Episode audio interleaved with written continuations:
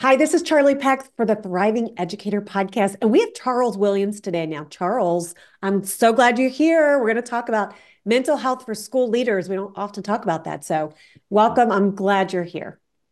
Thank you for having me, Charlie. This is a great way to kick off my year. Um, I know sometimes when we're doing these podcasts, we're like, don't don't date it. But for me, this is my first connection with one of my edu uh, like edu crew members and so thank you for starting off this year on a positive note. Yeah, I mean, 2024 is exciting. And because I looked back at what you did in 2023, you've done a lot of great work and you're at a lot of conferences.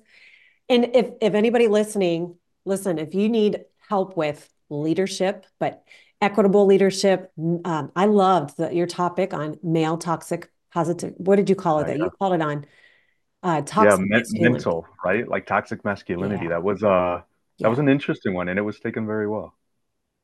Good, because it is something we need to talk about. I mean, why don't people talk enough about this stuff? Why do you think people avoid conversations like that?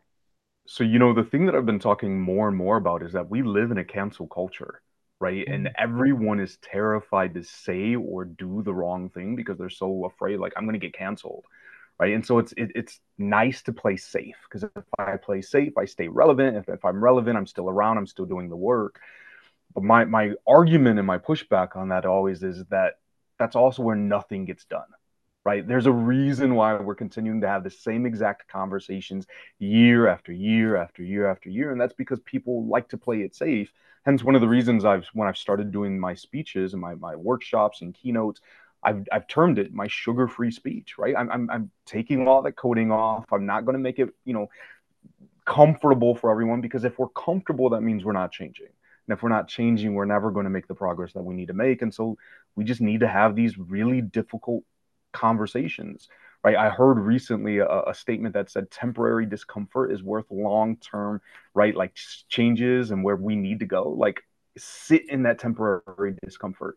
Yes, it's not going to be comfortable. Yes, it might be painful. Yes, it might be scary and challenging, but the payoff is going to be well worth it. It, well, and you see it all the time. I mean, you're an administrator of a school right now. Like you're in it right now. Yeah. And I know you have a ton of experience with that. You wrote a book. Like you really do cover this stuff a lot in depth. And what's interesting is when we're working at a school level, and we're thinking about being so cautious. What have we done to an entire generation of kids and even staff, adults who are like young adults entering the workforce? Like we've taught people to avoid so much discomfort that they don't know how to sit with it. So are you mm-hmm. noticing that? How did how did that show up in schools in the way that you've observed? Yeah. So one of the things that we're talking about, right, it, and it comes to cell phones, right? And I know this cell phone conversation is huge in schools and you have people on all different sides. But one of the things that we've recognized is that that cell phone is becoming a place of comfort for students, right? So we know that struggle is a natural part of the learning process, that you will hit those struggles, that you have to push through those struggles, that it's a natural, normal part. Now I don't know about you, but at least back when I was in school, we didn't have cell phones, right? like no. we, I couldn't just pick that up and have a distraction there to take me to give me some immediate comfort for when I was struggling with, you know, writing a paper or those mathematic problems or that that complex science material, whatever it may be. But today, students are able to just pick that up and boom, I, I had that immediate gratification and satisfaction and escape away right? And so what we're starting to see is that i don't know how to sit through that discomfort. I don't have the the the stamina right to push through because and, and i've told my staff this and school leaders if you're watching this i want you to consider this because i'm not one to say not to, to shy away from saying i'm sorry to my staff but i was having this conversation. I said you know what? I wonder how much of this comes back to us as administrators. Because i often heard when i was a teacher that when my students were not engaged it was my fault that my lessons were not exciting enough, that I wasn't doing enough, I wasn't fun enough in the classroom. And as a school leader, I took that same message and I started delivering it to my staff. But the reality is, I think sometimes in that our, our, our pursuit of creating these fun, exciting, exciting, you know, spaces, the, the meaning of the lesson is getting lost. And so when students are moving from grade to grade to grade, you know, and you ask them about these skills that they've learned, and they're like, "Oh, I knew, I, I found out how to do a PowerPoint or a Prezi, or I can create a brochure, or I can create this magic board." And like that's great, but do you know the the you know the pieces of an argumentative essay do you know the scientific process right those integral pieces those things that we're actually teaching are getting lost in all of the fun and the hoopla right and so it's mm-hmm. like I, I think those are the things that we're I'm I'm starting to worry about is that you know when we're talking about that stamina piece that that that comfort piece is that students are saying hey you know what I'm going to back out I'm going to jump out of my cell phones. I'm going to get someplace comfortable. And teachers are amping up because we as school leaders are telling them your class isn't exciting enough. And I will tell you this, teachers, your class will never beat a cell phone. So stop trying.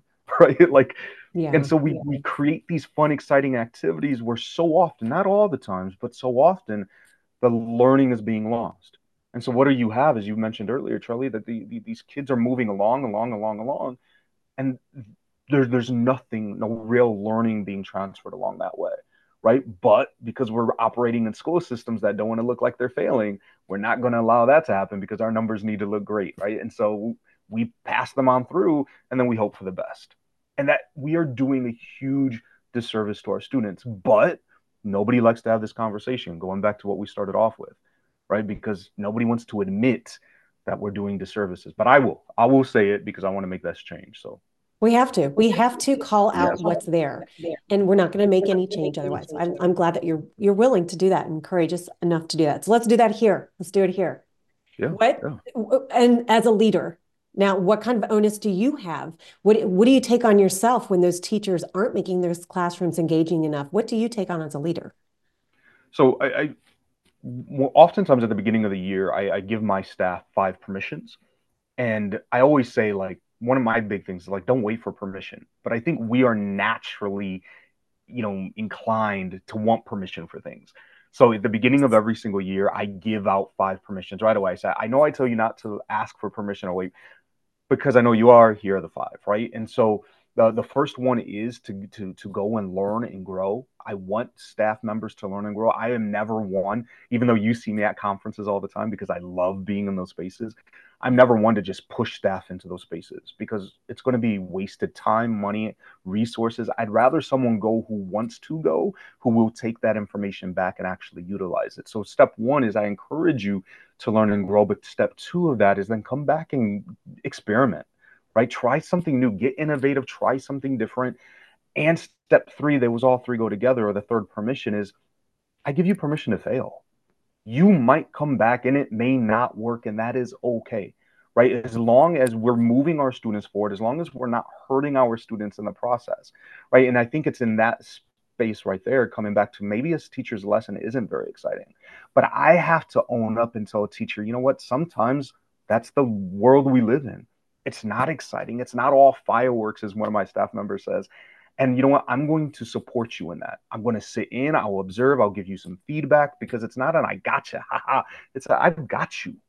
Because if you're successful, then I'm successful. I cannot be successful as a school leader if you're not successful. And so this is not about I I'm going to be honest, I hate teacher evaluation systems. I think mm-hmm. they're completely messed up and they need to be revamped. And so I kind of do my own thing. I hope my district isn't watching this one, but like I, I'm there about I want to support you right? The same, the same, I guess, approach that we take with our students and saying, hey, you know what? I'm going to do these formative assessments and I'm going to give you feedback so you learn and grow. I do the same exact thing with my staff because I want them getting constant feedback so that they can continue to learn and grow. And in that same vein, right? Sometimes it's not about saying, oh, well, you should do this better. Sometimes it's supporting and saying, you know what? You're right.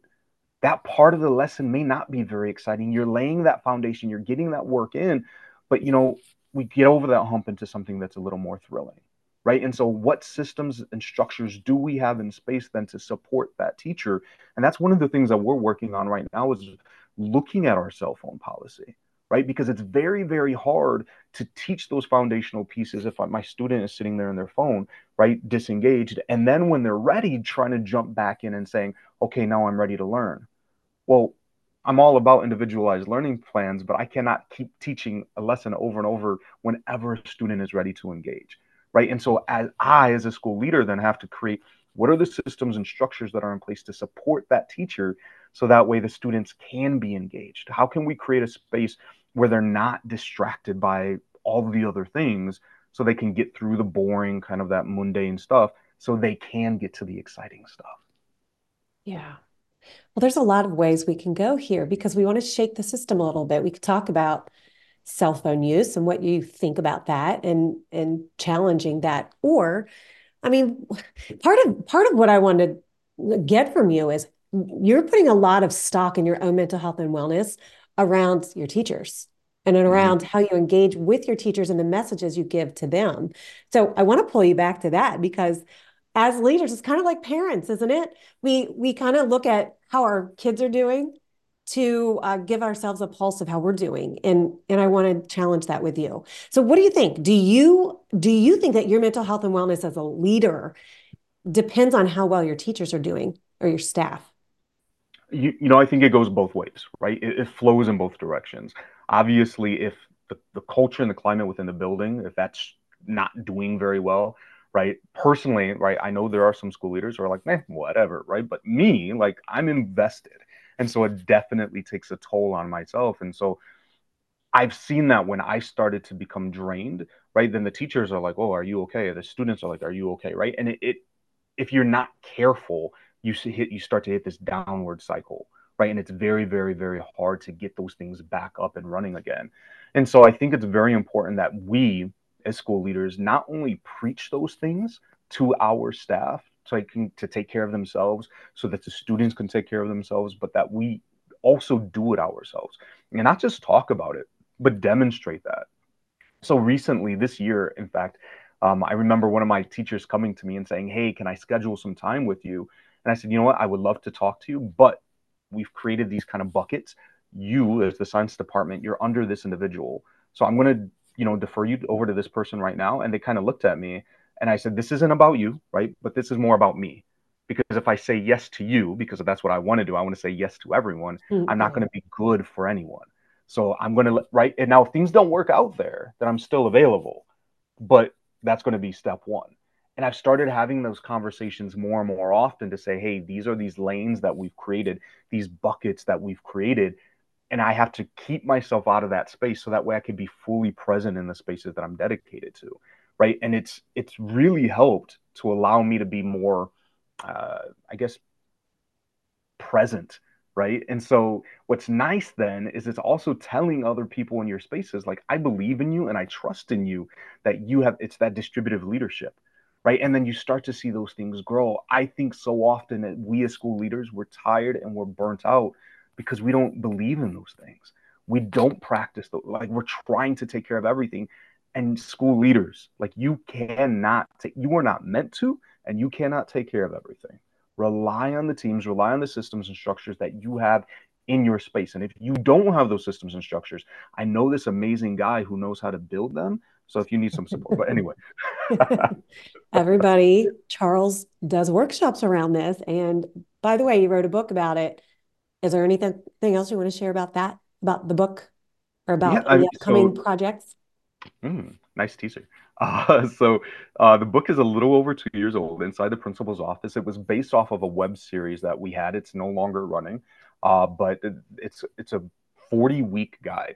So it could be read all at once, or it could be read, you know, week by week by week, and it's anecdotes, stories, and lessons that we've learned along the way within our journey of leadership. Um, I almost have 20 years in the space now.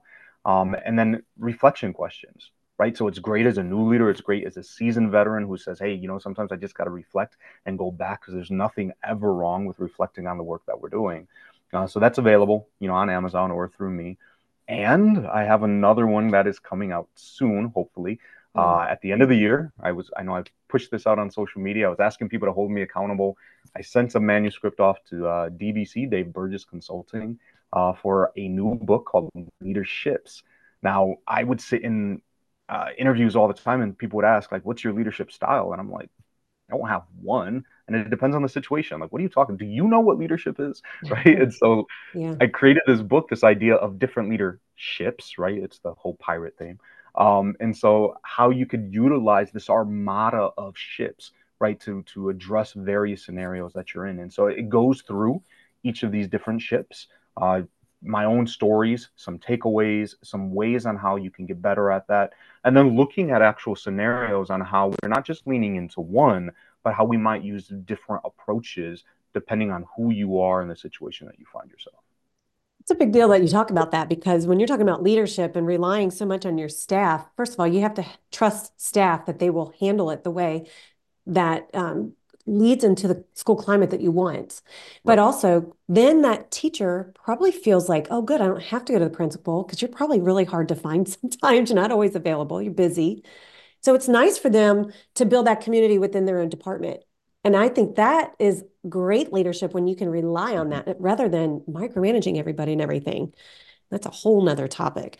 So, how else are you challenging leaders that you work with when you're trying to create this culture that is protecting their own mental health and wellness while they're running a school?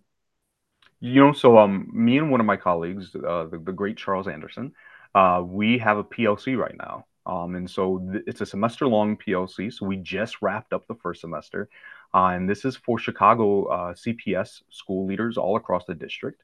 And so what we're doing is it's called Is Your Check Engine Light On?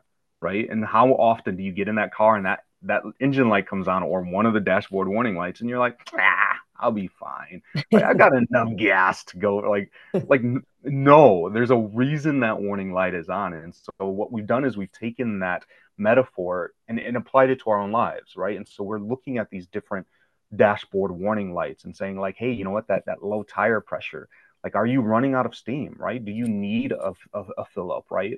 And so asking yourself to recognize those things because so often we talk about burnout after it's happened.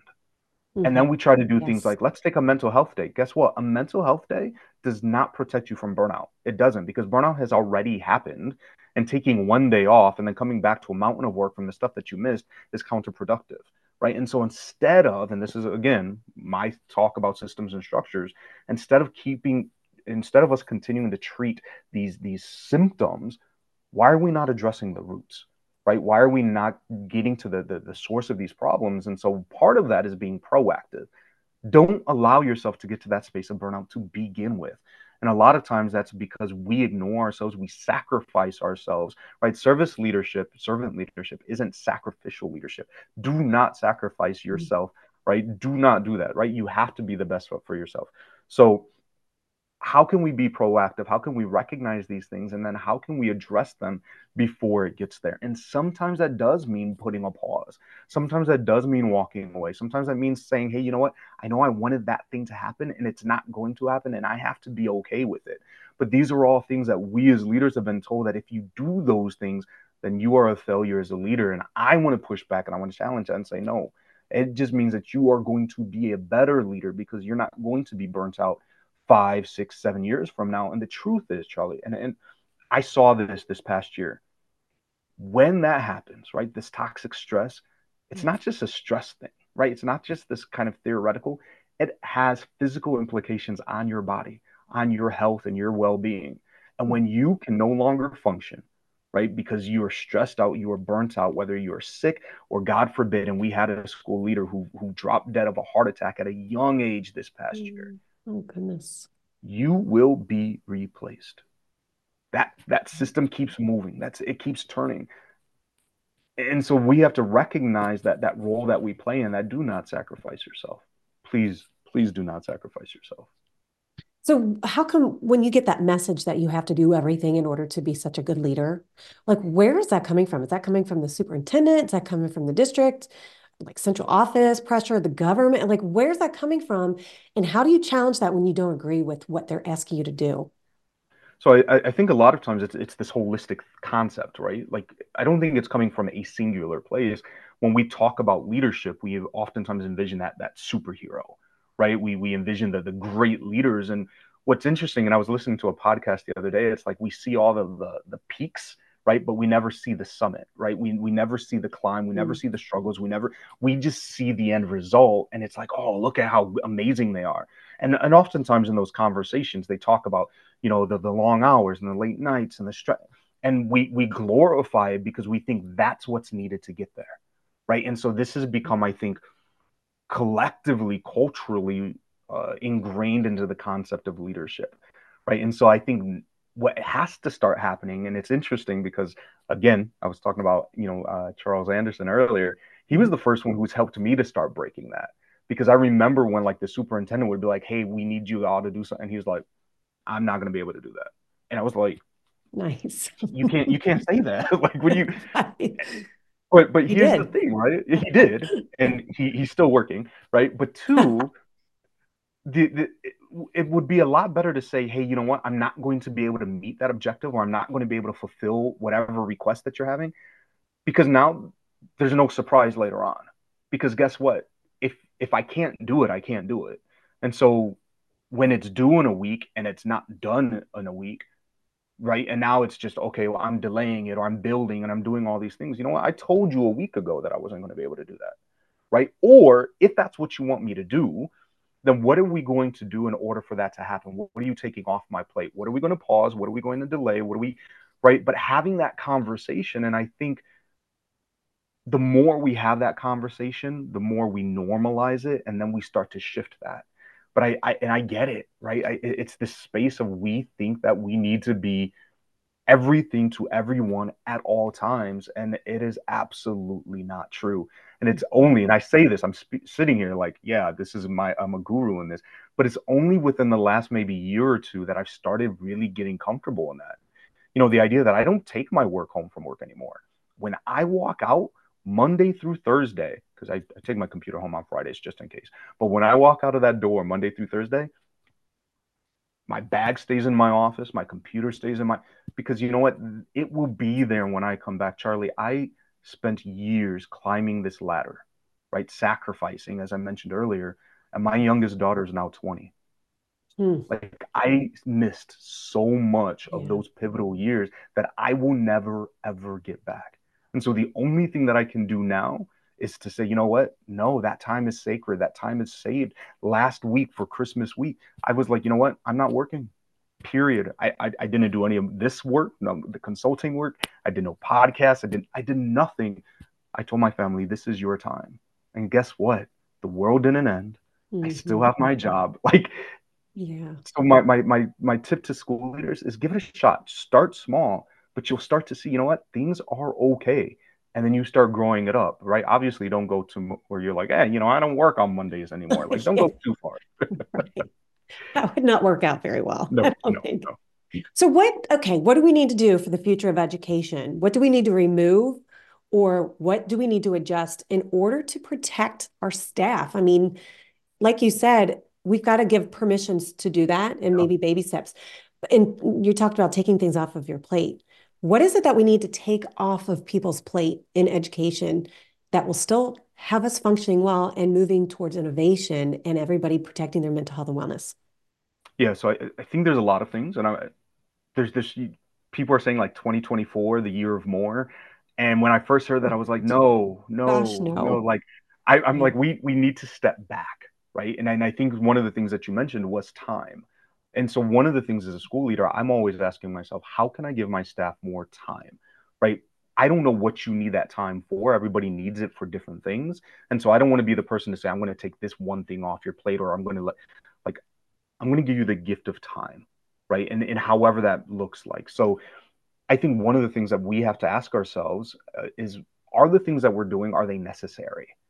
right and, and just pausing and asking that question so often that is what i was asking you know this past year when we're like hey are we doing such and such i was like i don't know are we like do we have to like how have we used uh, does it produce data? Does it give us anything that we actually need? Like is the district mandating it? Right. Then why are we doing it? Right and there have been things that we've cut out and staff are like but we've always done this. Well right. let's see what happens if we don't. Let's just see right? And if it, things start to fall apart I promise you, we'll get it back in, we'll rebuild, we'll be okay. And it's like we, we we've done away with them because I think so often, especially right, and, and I think this is a as a result of the pandemic, we were so afraid of this learning loss, right? That we started just to add. What else can we do? How can we amplify? How can we accelerate? How can we do more, and more, more, more? Extended school days, extended school years, extended program, like just so much stuff.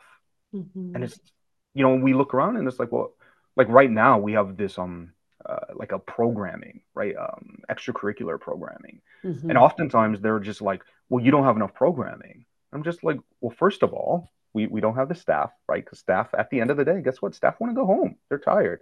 They don't want to stay after, and I'm not going to make them stay after. My students are tired. They're at the building at seven in the morning. That's early, right? They leave at like Yeah. 3:30. They don't want to sit inside the school necessarily for another hour or two, right? If they do, they'll stick around, but it's maybe not consistent. Like I think we've created these spaces and these things like what we envision. And I'll be honest, most of the time they're coming from people who are not sitting in schools, so they have no idea how it actually operates. And they're like, this would be great, right? It'd be great if you had 20 programs running in your school. Well, I guess, right? But if I don't have people that want to do 20 programs, why do I have to have 20? Why not the two that are actually full and running and like it's okay, Yeah. right? But that's the, I think that's that space is like saying, hey, it's okay to scale back. It's okay to take things off. It's okay to go home. Like it's okay. And so that's the thing that I try to give my staff all the time is how can I give you more time? What is it that I can do to give you more time? Yeah, well, school emulates what's going on in society. So if we think of families and we think of how parents are with kids and overscheduling kids and how that's worked out, I mean, that's it, it's okay for some kids who really thrive off of being busy and involved in all of that.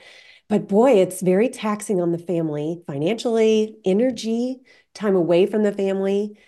And let's think of our cultural shift we've had with, you know, women not being able to be home with kids. And we all know that a lot of women actually do work with our kids more at home. Dads are definitely involved too. Um, and there's a lot of sharing, but there's a, I don't know, I actually don't know what the difference is, but I know that I hear these conversations among moms, moms a lot.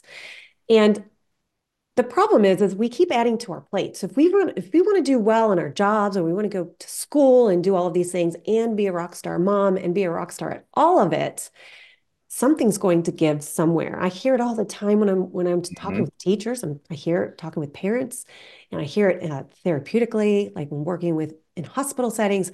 It's everywhere.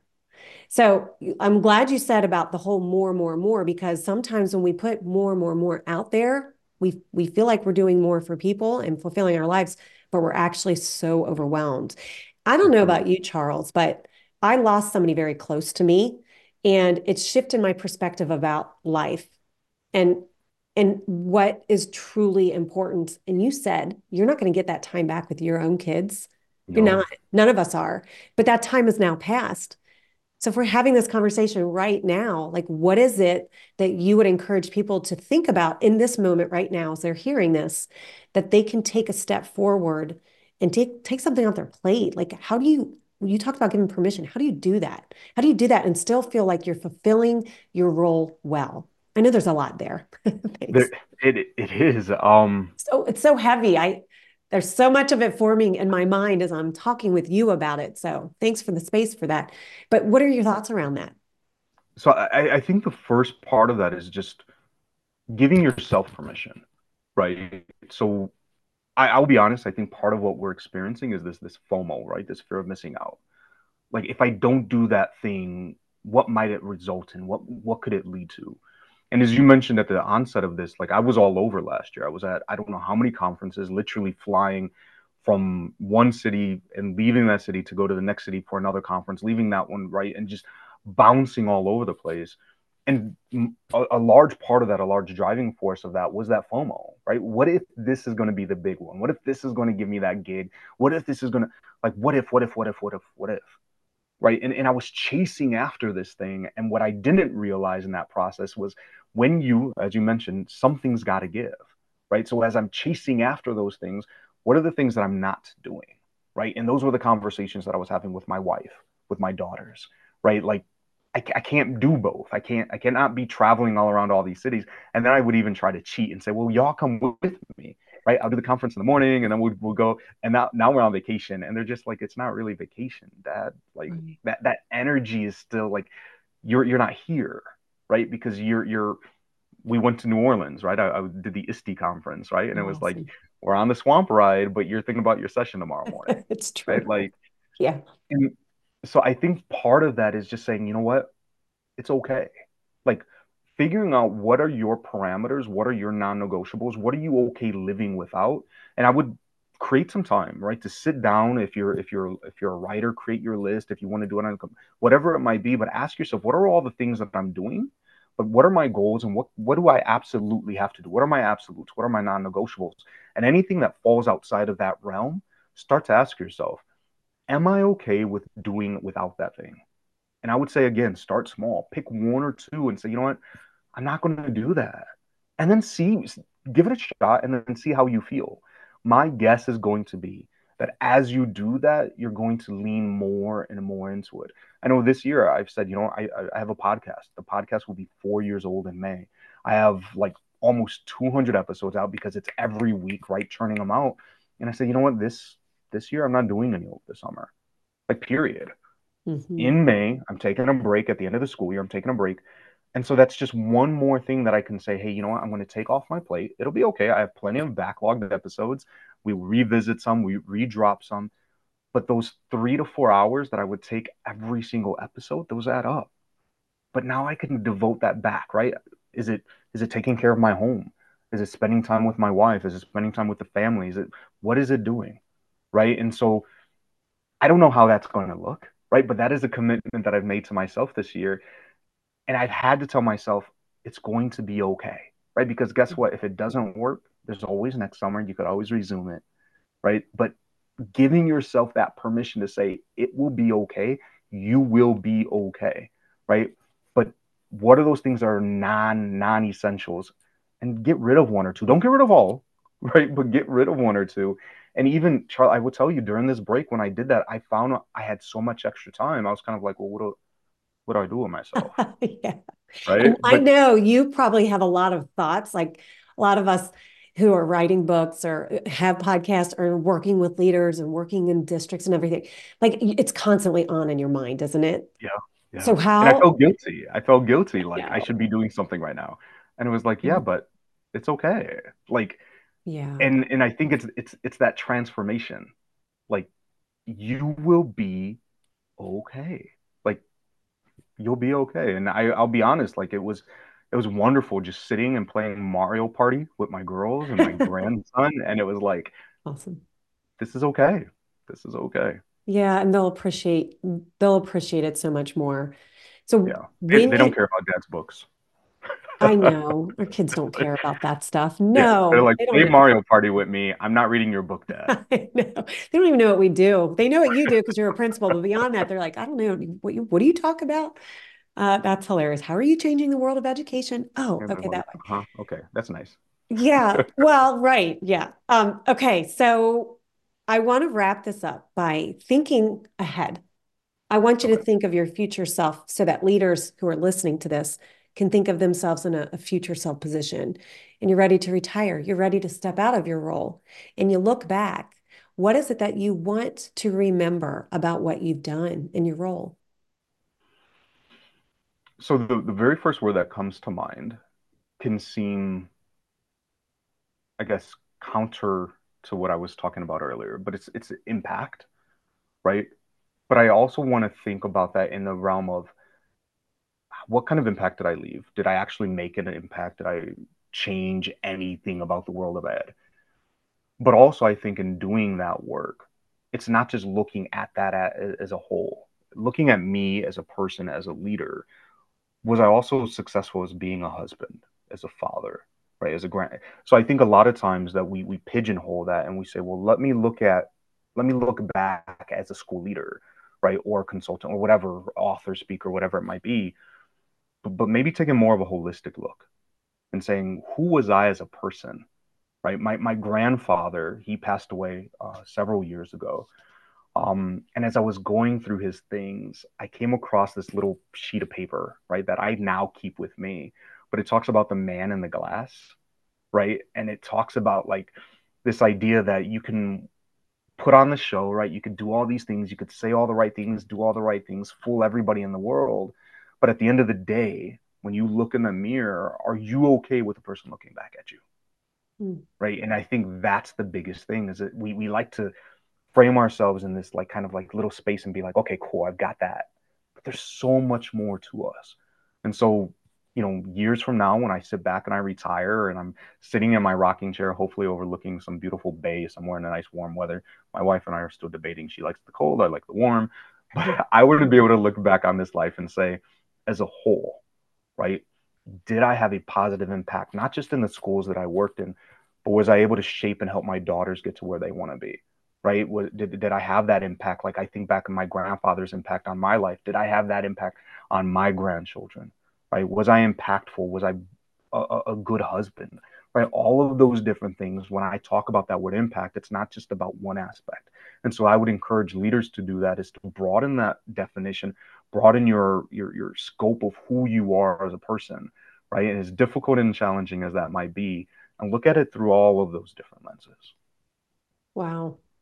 It's good that you said that because it really is about that whole person. And then you're not leaving that part aside. Like then you truly can show up to each of those roles feeling good about what you've done and you don't have to look back and like, "Oh my gosh, I can never get that time back I wish I would have."